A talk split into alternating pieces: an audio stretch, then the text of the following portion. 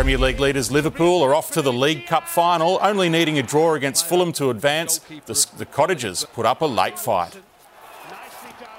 Wilson for Fulham, deflected in! The Reds held on to win 1 all, 3 2 on aggregate. They'll face Chelsea at Wembley next month.